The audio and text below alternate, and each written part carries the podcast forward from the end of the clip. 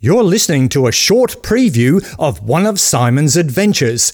If you'd like to hear the whole adventure, then head over to simonsadventurestories.bandcamp.com. If you decide to buy this episode, or even the whole collection, you'll be helping Simon create lots more adventures in the future. Here comes Simon. G'day, my name is Simon. I'm an Australian green tree frog. I'm also a fact finding frog. Thanks for coming to visit me in my rainforest. Now, we can go on another adventure together. Oh, look out! The tree stump has left me another note full of weird clues about the adventure we're about to go on. I tell you what, I'll read them out and maybe we can work them out together. Okay, clue number one. You'll visit the only place on Earth where you can actually visit Earth. Hmm. Number two. If the ground and roof seem to be moving, reach for your boots and hat. Oh. Number three.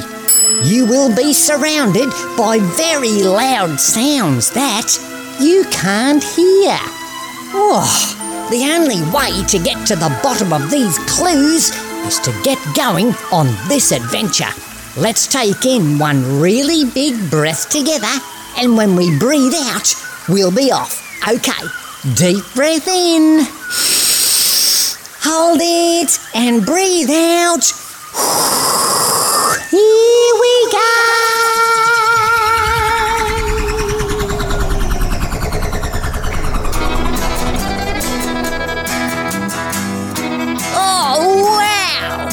This is going to be a totally chiropterific adventure, and you'll know just what I mean quite soon. We're standing on a long dirt track that runs through some scrubland. Can you see those long shadows on the ground? Long shadows tell us it's either late in the afternoon or early in the morning. I'm guessing afternoon because mornings would be a bit cooler. This is so excellent because we've never ever been to this country before. This state is super famous for saying that everything is bigger here. Oh yeah, I bet that groovy boot skinking music has made it easy for you. Yeehaw, partner. You've worked it out now, haven't you? Yep, we are definitely in Texas, in America. And how's this for a mind bender? They actually have a town here called Earth. Hang on a minute. That's the first clue from the tree stump. The only place on Earth where you can visit Earth. Oh, what a great start! One clue down, two to go. Now, of course, being ginormous, Texas isn't happy with one state animal. It has three of them. But we're only looking for the one that can fly. It's been around for over 50 million years. So, yeah, it's as old as the dinosaur. But much better at surviving because it's still here. Oh, it likes to hang about in caves during the day, but I'm not sure where to start looking. The tree stump didn't give me a map. We really could use some help from someone who knows their way around here. Oh, check it out! This dirt track stretches so far ahead of us, it looks like it touches the horizon. Can you see all the dust that's being stirred up on it? Someone is headed this way, but not in a car. They're riding a horse at full speed. Holy cannoli and Jiminy Cricket! That is an honest to goodness and fair dinkum cowboy. Wow. He looks like something straight out of a Hollywood movie. He's riding a brown horse and wearing a yellow checked shirt with blue jeans and a cowboy hat and boots with spurs on them. Do you know what you call someone who wears cowboy clothes? Ranch dressing. and why did the cowboy die with his boots on?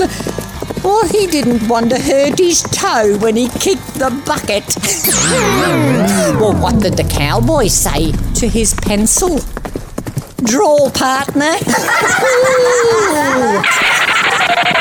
Ooh, whoa, Bullseye! Whoa! Ooh, sorry about that. We got a mite close there. You're only about knee high to a grasshopper, and Bullseye didn't spot you till the last minute. Bullseye? Your horse is called Bullseye? Well, yes, sir, he is. I don't suppose your name is Woody. Get out of town. It is. But how did you know that? I knew you was a fact-finding frog, but nobody told me you was a psychic frog. Oh, just a wild guess. Do you have a friend called Buzz? Buzz? Well, no, I do not. My best friend is called Bud. He does have a weird last name, though. Leap Year. Really? I mean, come on. Whose name is Leap Year? Between you and me, I reckon he made it up. Bud Leap Year? Really? Oh, before I forget, I got a message for you from somebody called M.T. Stump. Thanks, Woody. Oh, this is from the magical tree stump. You will find a case of protective supplies outside the cave. Oh, yeah, that's why I'm here, to point you two in the right direction. Just mosey on up this track about 10 steps and take the first right. You'll see the cave entrance right ahead of you. But do keep an eye out for those whip snakes in the rocks. They start together just before sundown. Come on, Bullseye. Let's ride into the wind. See you, Woody. Thanks for the heads up. He really reminds me of someone, but I can't quite put my frog finger on it. His name is Woody, his best friend is Bud Leap Year, and his horse is Bullseye. Hmm, nothing unusual there. I guess it's back to our lives, citizens. Okay, here we go then. He said, turn right up here. Ten steps along the track. Oh, wow. There's the cave entrance, and there's a big metal case sitting just in front of it. Let's find out what's inside of it. Outstanding! My lunchbox is here too. That tree stump is very thoughtful. Oh, have a look at these goodies inside the big box. There's white overalls, gloves, gumboots, hard hats, safety glasses, respirator masks, and flashlights. Oh, I already know what's inside that cave, and believe you me, we need all of this protection. So, let's think about putting on the overalls. Oh, they have zips. Nice. Now the gumboots. Oh, they fit perfectly. Let's put the flashlights in our pocket till we need them. And now, our gloves. Excellent. And our safety glasses. Oh, don't worry if you already wear glasses. These will fit right over the top of them. And now comes the really cool bit. Can you imagine putting on a respirator mask? It looks like the sort of thing jet pilots wear when they're flying way up in the atmosphere. It fits over your nose and mouth with straps that go behind your head. And it has two big round filters, one on each side of your nose at the front, and they make sure that the air you breathe is clean and healthy.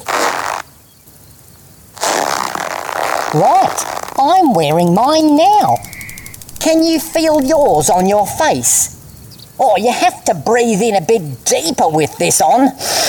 Oh, but that's how you know it's working. I always feel like Darth Vader when I wear one of these. Oh, Luke, I know what you're getting for Christmas. I can feel your presence. I used to work in a restaurant and they called me Darth Waiter. Sorry, I couldn't help myself. Now, now, just to top it off, literally, we wear these bright yellow hard hats, oh, like the ones they wear on building sites. Oh, we are so ready. Okie dokie, let's head in. Freaky deaky! We've only taken a few steps into this cave, and it feels like we're in a sauna. Can you feel how warm and sticky it is in here? Oh, that's because there are so many of these flying mammals in here. They make it much hotter. We can't see them yet, but we can hear them a bit deeper in the cave. Mm, okay, okay, I know. You've worked it out, haven't you?